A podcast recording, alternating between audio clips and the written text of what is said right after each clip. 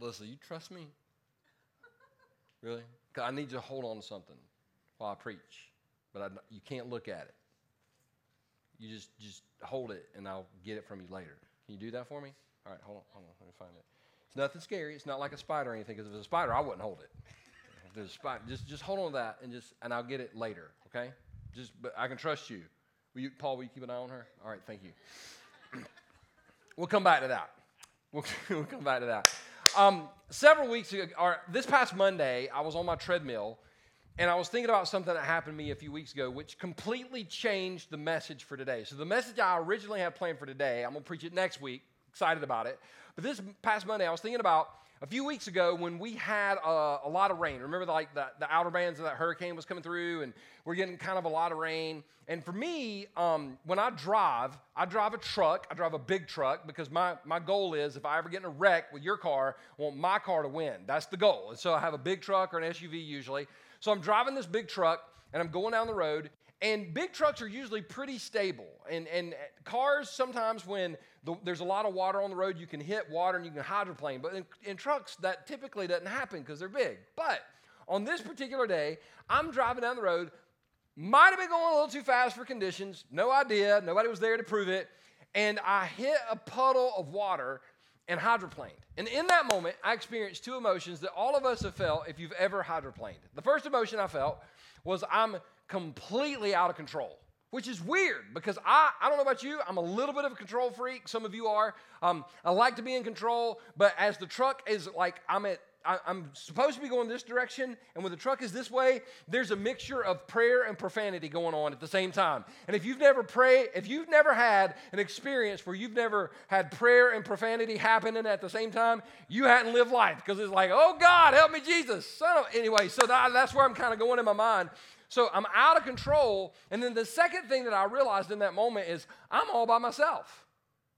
And and just and some of you are like, oh, that's good. That meant nobody else got hurt. No, no, no. I want somebody to die with me. Like I, I want somebody like I, I didn't even have my dog with me. I'm like all by myself. And as I was thinking about that, that instance during my run, I thought about 2020 and how crazy has this year been, and and how just on a macro level, as Americans, how out of control does the world seem right now? I mean, it's unreal. Like we've got a global pandemic going on, and they changed their mind about what, how you can catch it, or if you can catch it, or whatever. It seems like they changed. I quit watching the news. I'm like, I don't want to know. If I don't know, it's not real. Like I quit. And then po- politics. I feel like personally, I'm a, I'm in the back seat the people driving the car, both of them are drunk, and neither of them know any idea where they're going. That's how I feel. Completely out of control. We, we live in an out of control world. And when COVID hit, one of the most devastating things about that disease that nobody talks about is how it isolated people and made people feel all alone. And so, the, the two of the things that none of us love to feel are out of control and alone. And today we live in a society that forces us to feel like we're out of control and all alone. Now, that's, not, that's on a macro level. There are people in this room that you're like, hey, forget COVID, forget politics, forget the economy. My life is out of control. And, and you know how I know that is because when we go to the doctor, we don't get to control the information they give back to us. And some of us, maybe you got a bad doctor report. Some of us have maybe lost a family member or a friend completely out of our control. Some of us lost our job due to some downsizing in the economy, out of control, and then feeling all alone. Now, I don't know about you. I like to be, I, I like solitude from time to time. Like going to going to lunch and reading a book by myself. I like that. That's fun. I've, every once in a while, I have people go, "Oh my gosh, are you eating by yourself? Do you need some company? No, I don't need company. I love this book right here. This is a great book. You, there's somebody sitting there. Who? Holy Spirit. He does not want you in that chair. So, so I kind of kind of push that away. But I don't like to be alone. And there's some people here today, whether you're in the room or you're watching online, and you feel like you're in the middle of a battle and you're all by yourself. And you can't really tell anybody because if you tell somebody about this battle, you feel like it's going to get worse. And and as I was thinking during this run last, this just this past Monday, I felt like God gave me one main point. And I'm going to give it to you right at the beginning. So if you have to leave or it gets boring or you want to know what the line is on the games today, you can check that on your phone or whatever. I'm going to give you I'm going to give you the main point before we really dive in. But if you don't get anything else I say, I want you to get this. If you're going through a battle and you feel all alone, I want you to know that we're stronger than this. What's going on in our nation right now, what's going on with the economy, no matter if the Democrats or the Republicans win, we, when I say we, I'm talking about the church, we're stronger than this. And we, as the church, are stronger than anything you, as an individual, uh, you're going through. And you might not be able to handle it, but we can because we are stronger than whatever is coming against you because scripture says very clearly in Isaiah 54 17 that no weapon formed against us will prosper. So, with that in mind, I'm going to pick up right where we ended off last week, Acts chapter 3. So, Acts chapter 2, we talked about it last week. The Holy Spirit comes and fills the room where all the believers are. There's about 120 of them. All of them start speaking in other languages. People come running. Peter preaches, and 3,000 people get saved. That's not a bad Sunday. In fact, for a lot of churches, that's not a bad decade, all right?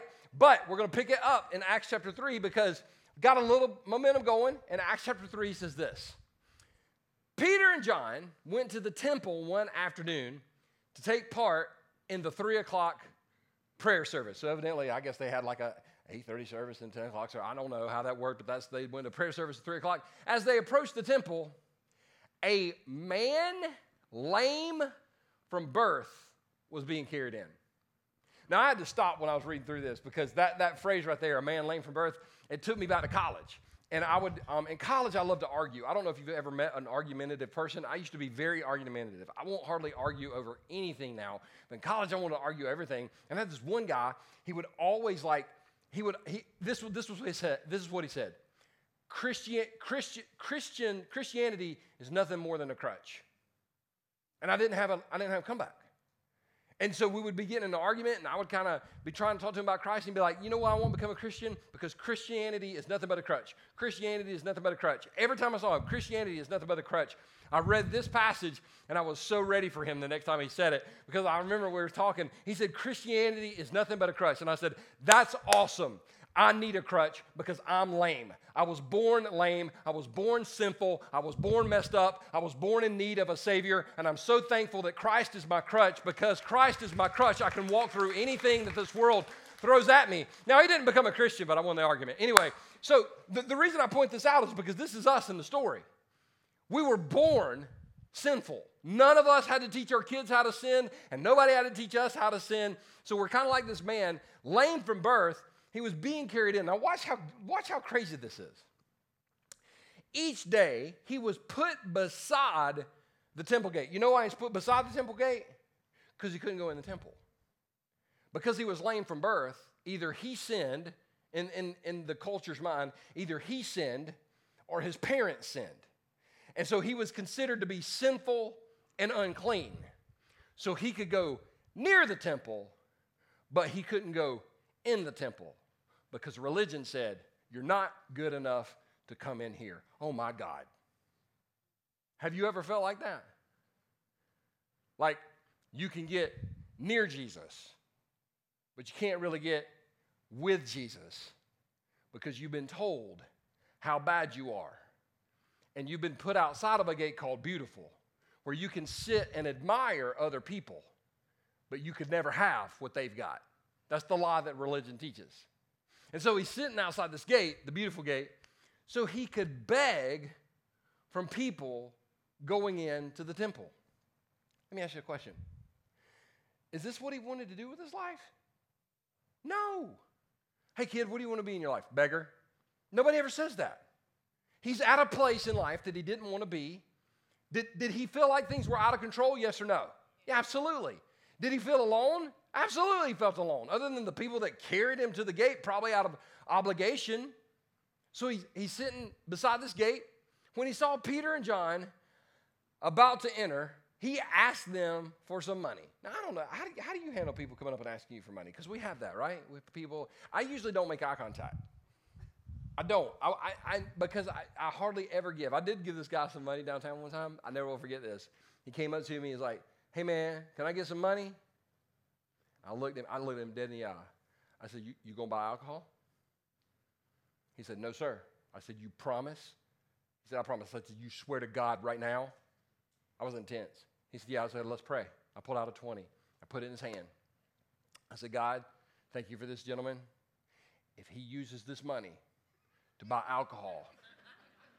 In the name of Jesus, get him. Amen.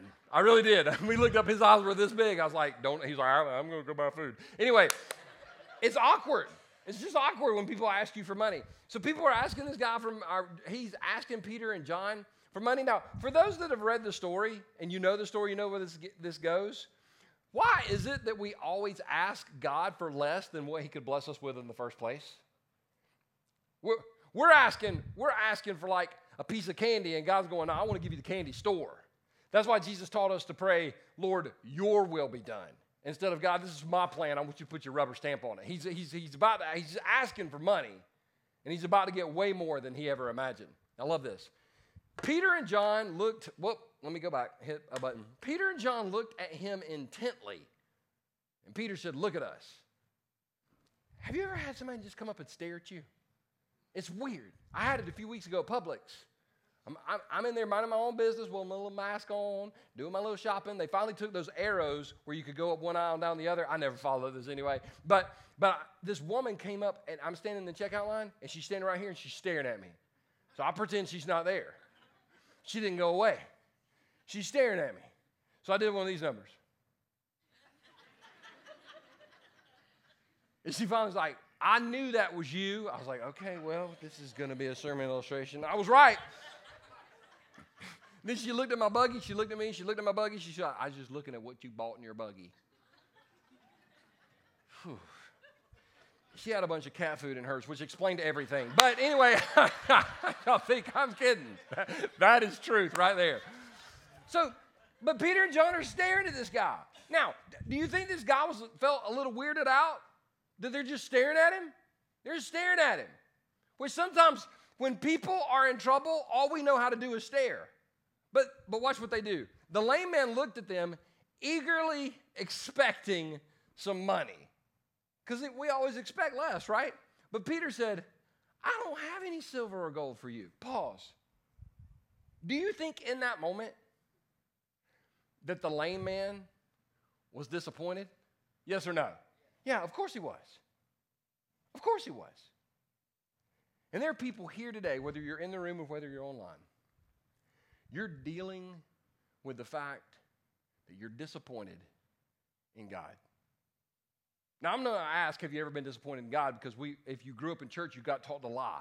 No, I'm always happy with what God does. No, you're not. I'm not. God, how could you let my mom die?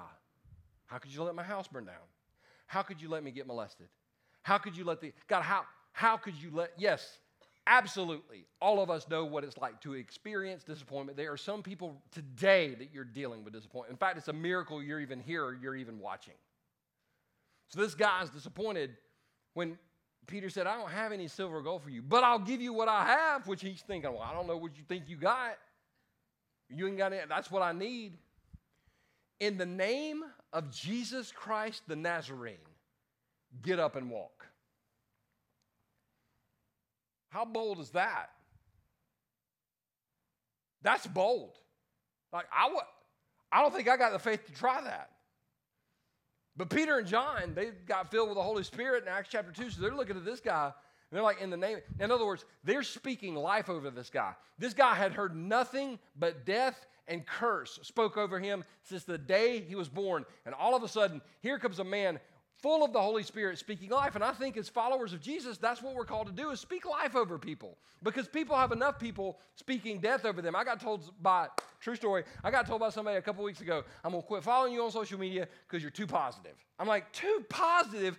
My gosh, in a world that talks about negative stuff all the time, people are like, Are you an optimist? I'm like, No, I'm not an optimist. I'm just a man that believes the scriptures are true, that, that the best really is yet to come, that Jesus in you is greater than anything that you're going through. So, no, it's way more than optimism. It's called this belief in Jesus. I've seen him bring too many people through hell. I've seen him bring me through hell, and I know if he can do it for them and he can do it for me, he can do it for you because that's the God that we follow.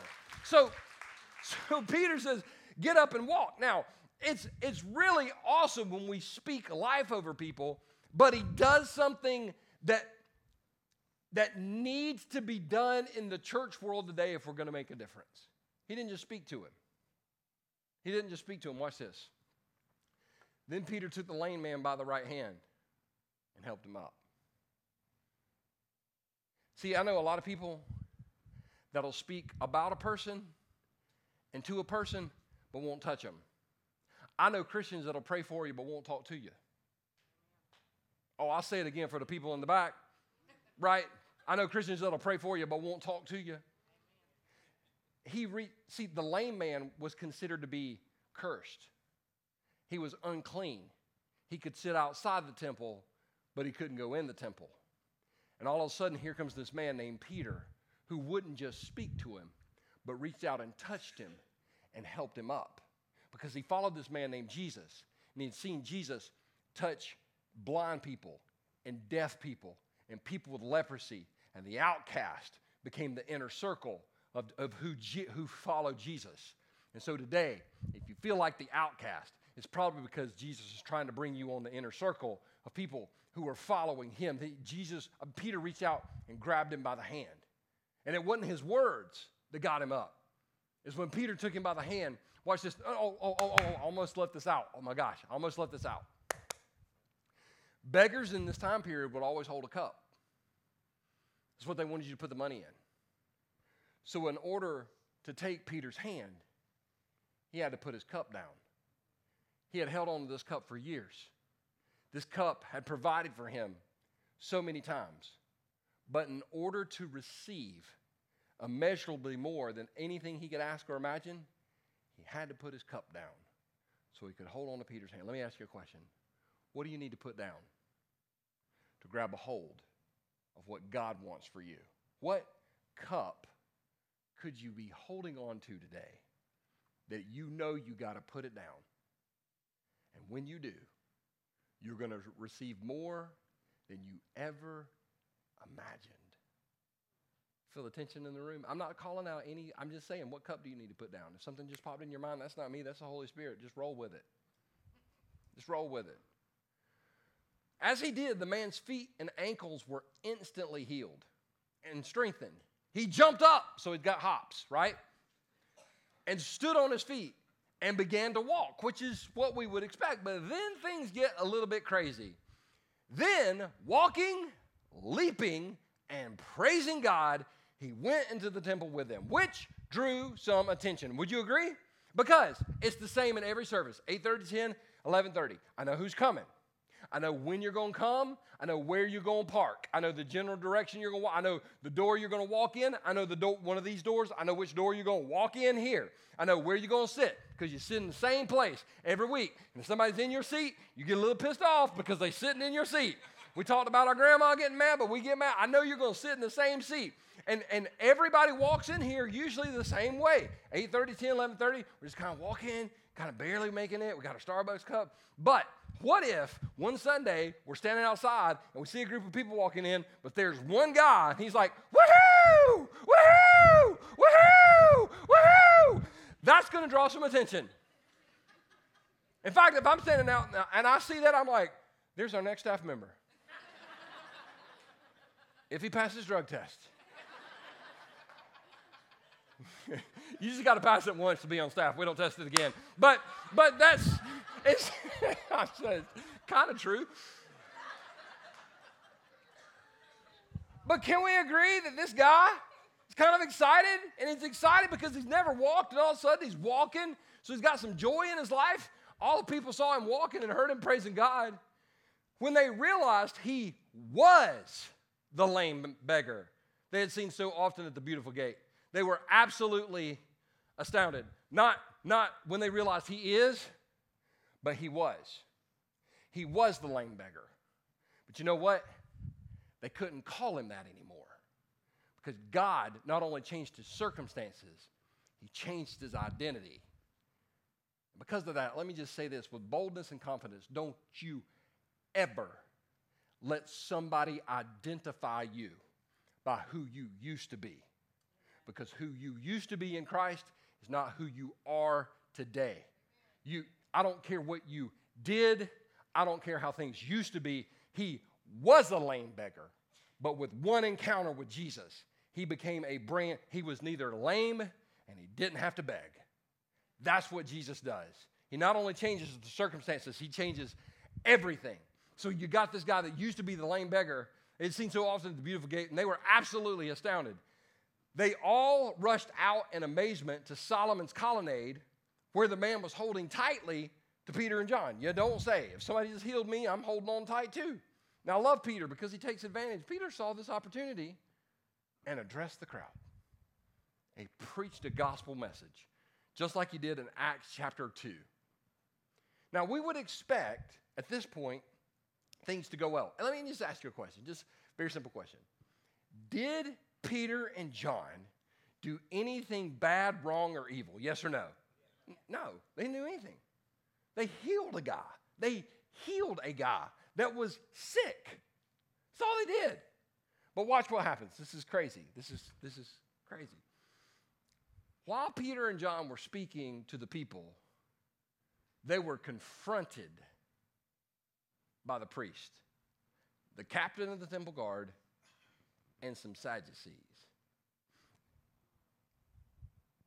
Anybody see a problem? They just healed a guy. But all of a sudden, the religious leaders show up. Don't, don't miss this. Don't miss this. Jesus is all about freedom. Religion is all about control and manipulation. And when religion realizes they're losing control and manipulation, they freak out. In fact, some of you are here today, and the reason you walked away from church at one point is you, because you felt like you didn't feel encouraged, you didn't feel built up, you felt controlled and manipulated. Because that's what religion does every single time. So, so they show up. These leaders were very disturbed. Well, hold on. Did a guy just get healed? Yes or no? Yes. Don't, religious people always miss the miracle. Because if the miracle doesn't happen in their system, it didn't happen. Hey, did you hear so and so got saved? Yeah, but they got saved at that church. What? You hear so and so's going to church? Yeah, yeah, but we don't like the church they're going to. What? You hear so and so got back? Yeah, I don't believe it's going to last. What?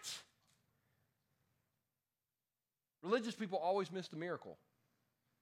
So, so these leaders were very disturbed that Peter and John were teaching the people that through Jesus there is a resurrection of the dead. Now, just go ahead and tell you through Jesus there is a resurrection from the dead.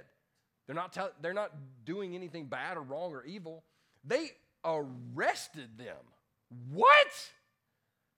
okay, real quick question. How many y'all ever been arrested? And in fact, don't raise your hand. Um, I, I don't want to know. I don't want to know. It's just better. Some things are better if you don't know them. Because we, we had somebody in the last service went right here. I was like, okay, I knew that, but I don't know that everybody else knew that. Um, they got arrested. This kind of blows up some of our traditional Christian theology. Like, remember that song, Trust and Obey? Trust and obey, for there's no other way to be happy in Jesus than to trust and obey. They didn't teach us this version. Trust and obey, and you'll get arrested and thrown on jail all night. So trust and obey. We wouldn't have sang that song. Not in the church I grew up in. That you can do everything good and right and still have things fall apart on you. They, they arrested them. And since it was already evening, put them in jail until morning. They needed a phone call, right? I, I don't know that from personal experience. Just Philip told me you get a phone call. but many of the people who heard their message believed it. So the number of men who believed now totaled about 5,000. Now, is this ministry paralleling anything that we've seen in the scripture so far? Yeah, it is. Because remember, Jesus one time had some loaves, some fishes, and there were a bunch of people left. Are there a bunch of people around? And he fed a bunch of people. And the Bible said the number of men when he fed them were numbering about what? 5,000. I'm sure that's just coincidence. It's just in the Bible. I just love the Bible. It's a great book.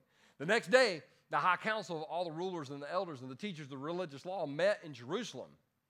Annas the high priest was there, along with Caiaphas, John, Alexander, and the other relatives of the high priest. They brought in the two disciples and demanded, By what power or in whose name have you done this? Now, I love the fact that Luke documents who was there. And the reason I love the fact that Luke, who wrote the book of Acts, documents who's there, because this is really important. Annas and Caiaphas. Annas and Caiaphas. Huh. Where have we heard those names before? Annas and Caiaphas. Well, if we read the Gospel of Matthew, the Gospel of Luke, and the Gospel of John, we realize that both of those guys were actually the two men that spearheaded the movement for Jesus to be crucified. By the way, this is the last time they're ever mentioned in the Bible. Ever. And nobody names their name, or nobody names their kid Annas or Caiaphas. Now I'm saying that, somebody's watching, you got a cousin named Caiaphas, and I'm sorry that your cousin's named Caiaphas. It's a bad name. They should change it. because that's the guy that killed Jesus. Who? Who are you named after? God killed Jesus. Change the name. Anyway, you got to say that today because have you ever noticed everybody gets offended today? Everybody thinks they have a right to not be offended. You don't want to get offended? Don't follow me. I'm going to say something, not on purpose, dear God. Annas and Caiaphas. Now, here's what's crazy. Let's think back for a second. Let's think back for a second. Peter, the night that Jesus was arrested in the Garden of Gethsemane, when the soldiers came to arrest Jesus, what did Peter and the other disciples do? They ran, took off, because they were scared. They were filled with fear. And then Peter goes on to tell us in Matthew, Mark, Luke, and John that he was given an opportunity to identify himself as a follower of Christ three separate times, and all three times, Peter did what? He denied.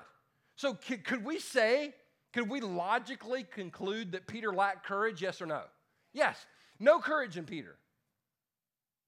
But in Acts chapter 2, he's filled with the Holy Spirit. And what caused him to run in the Gospels now causes him, now he stands. The only difference is the Holy Spirit lives inside him. Watch what happens. This is great because they're making these demands. Then Peter, filled with the Holy Spirit, there it is. There's that verse.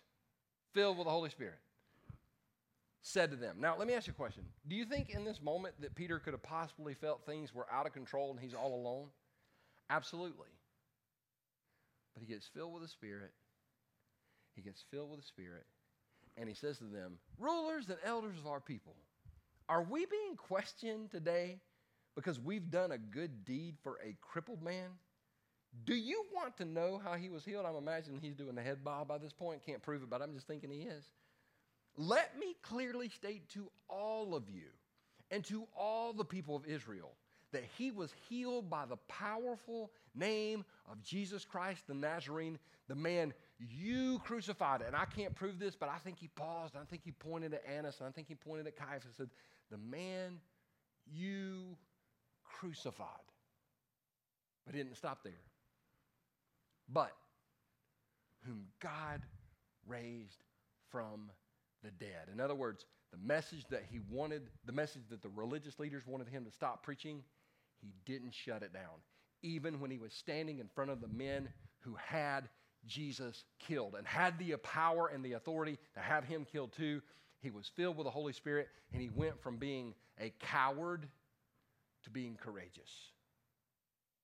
Only difference is the Holy Spirit.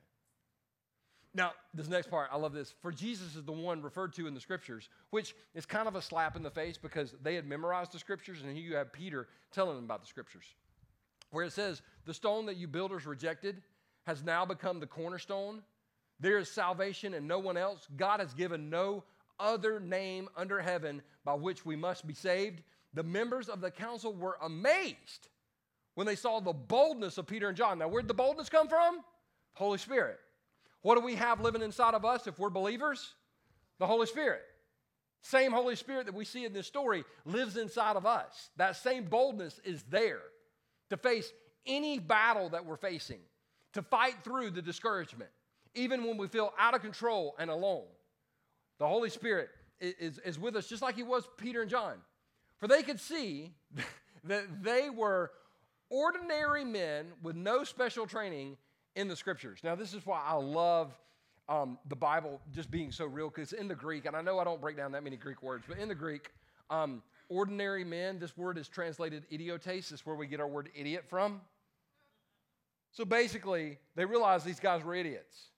And I'm like, those are my people. I made a 790 on my SAT, barely got into college. Hello, I'm an idiot, right? With no special training in scriptures. I dropped out of seminary. Yes, these are my people. But they also recognized them as men who had been with Jesus. I think it's because they were willing to touch the lame man, just like Jesus was willing to touch all the untouchables. And so, so, but since they could see the man who had been healed standing right there among them, there was nothing the council could say. Because the guy's like, and I'm not sure if he's like still, I, I, think he's probably doing one of these by now. He's not like jumping and leaving, but he's like. Kris Kross will make you jump, jump. I think that's kind of, that song's in your head right now. You're welcome. So they ordered Peter and John out of the council chamber and conferred among themselves. In other words, they missed the miracle and had a meeting. They missed the miracle and called a church meeting to talk about the theological ramifications of everything that happened. Don't, don't, don't miss the miracle that God wants to do in your life because it might not fit in to the exact way you thought God wanted to do it. God's got a crazy way of getting us from point A to point B. It's usually not the direction that we would have chosen, but the results are always better. Well, they met and they made a decision. We kill Jesus, Peter and John. If you don't shut it down, we'll kill you too. That's what they got told.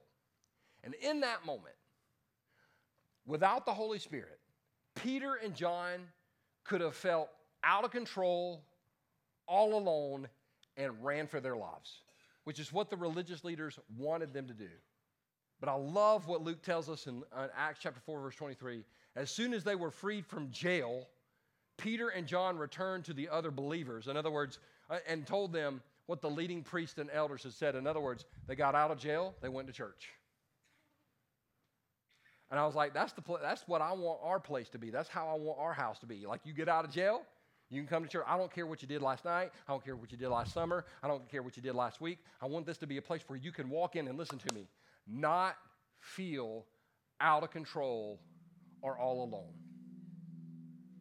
Because while it may be overwhelming you, it can't overwhelm us because we're stronger than this. We are.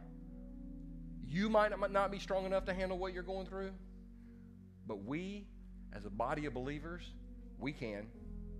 We're stronger than this. And sometimes we need the help of one another. Just like the lame man never would have walked had Peter not grabbed him by the hand. And the Bible says they prayed about it instead of worrying about it. And, and Luke tells us after this prayer, the meeting place shook they were all filled with the Holy Spirit. Then they preached the Word of God with boldness. You know why they could preach the Word of God with boldness? Because they realized they weren't alone and God was in control. My prayer today is that you can realize that you're not alone and God is in control. And if you have the Holy Spirit living inside of you, listen to me, you already have the peace and the strength and the hope that you've been praying. It's in you. It's in you already. Listen, you still got my envelope? Do me a favor. I gave you an envelope before I got up here. Give me $500. Just give me $500. What's the problem? You sit next to your dad. Give me $500. You don't have it? What, open that envelope up.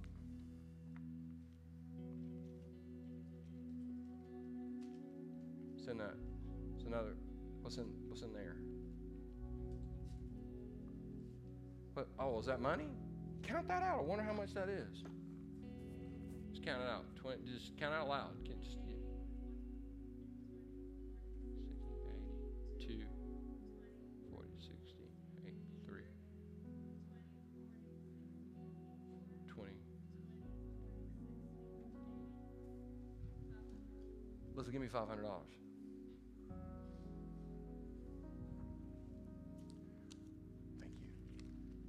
You'll see what happened. I asked for something that she didn't think she had, but she had it the whole time I was up here preaching. She just didn't know it. If she had known it, she would have been a target.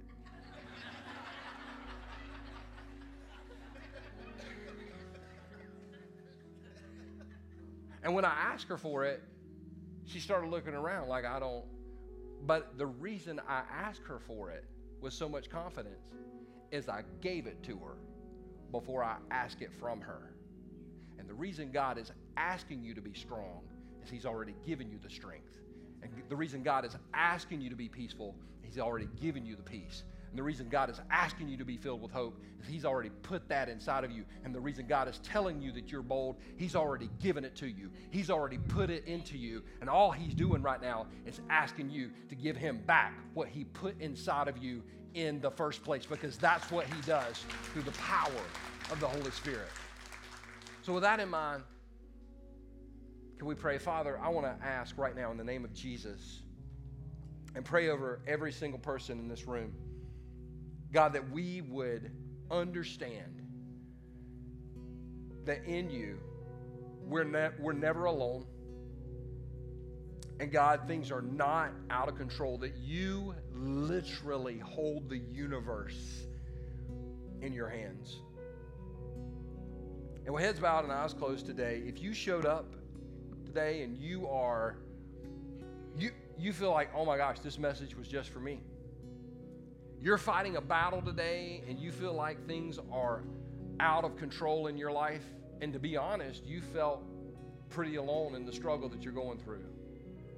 Sometimes I have you raise your hand, and sometimes I'll have you walk out the back, but not today. Today, if that's you, if you feel like this message was preached specifically for you, and you want you want prayer today, then I want you right where you're sitting right now just to stand on your feet and remain standing. And do it. Do it right now. I want you to stand up. And don't look around and see if anybody else is doing it because this isn't their decision, it's your decision. I want you to stand up. If you have felt alone, overwhelmed, like things are out of control, you don't know how you're going to handle it, so I want you to stand up and remain standing. There's no shame in this. There's no shame in this. There's no shame in this at all. There's no shame in this at all.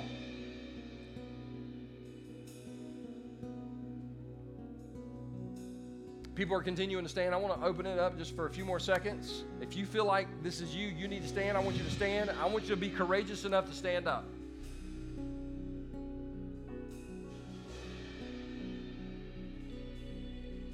Amen.